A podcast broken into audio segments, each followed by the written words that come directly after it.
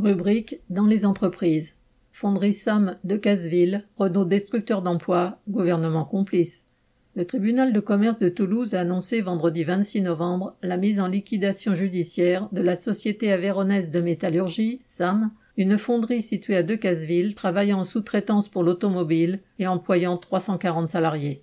Cela fait plusieurs années que la SAM voit les repreneurs se succéder.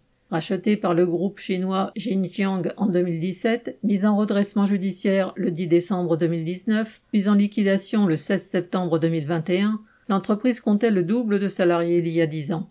Le dernier candidat à une reprise, un ancien patron de la fonderie, Patrick Belliti, se proposait de récupérer l'usine pour tout juste 100 000 euros. Une bouchée de pain quand on sait que le Conseil régional d'Occitanie lui avait promis une subvention de 900 000 euros et un prêt de 2,4 millions d'euros. L'État ajoutant 1 million d'euros de subvention et 4,5 millions d'euros de prêts supplémentaires. Mais il y a quelques semaines, Renault, seul donneur d'ordre de la SAM, avait fait savoir qu'il ne soutiendrait pas ce projet, le seul à avoir été soumis au juge, condamnant ainsi l'entreprise à la fermeture.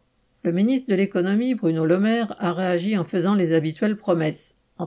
Aucun travailleur ne sera oublié, le site sera réindustrialisé, il y aura des formations, a-t-il déclaré, sans qu'il soit jamais question d'empêcher Renault de détruire les emplois. Car c'est bien la responsabilité du constructeur automobile qui est engagée. Après avoir empoché des subventions de l'État, Renault déploie un plan d'attaque de grande envergure contre les travailleurs, ceux du groupe comme ceux des sous-traitants, pour accroître encore ses profits et leur faire payer des frais de la transition écologique.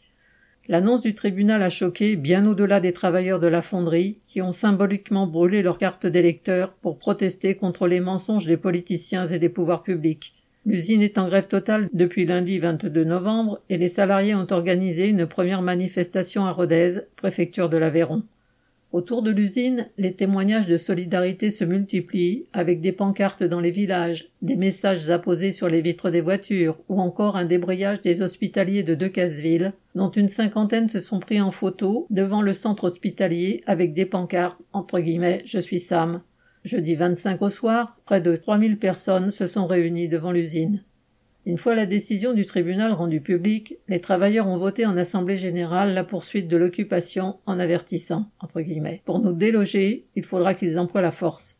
Pour empêcher les grands groupes de continuer à saigner des régions entières, c'est la seule voie à suivre, au coude à coude avec les habitants et les travailleurs de la région. Sacha Camille.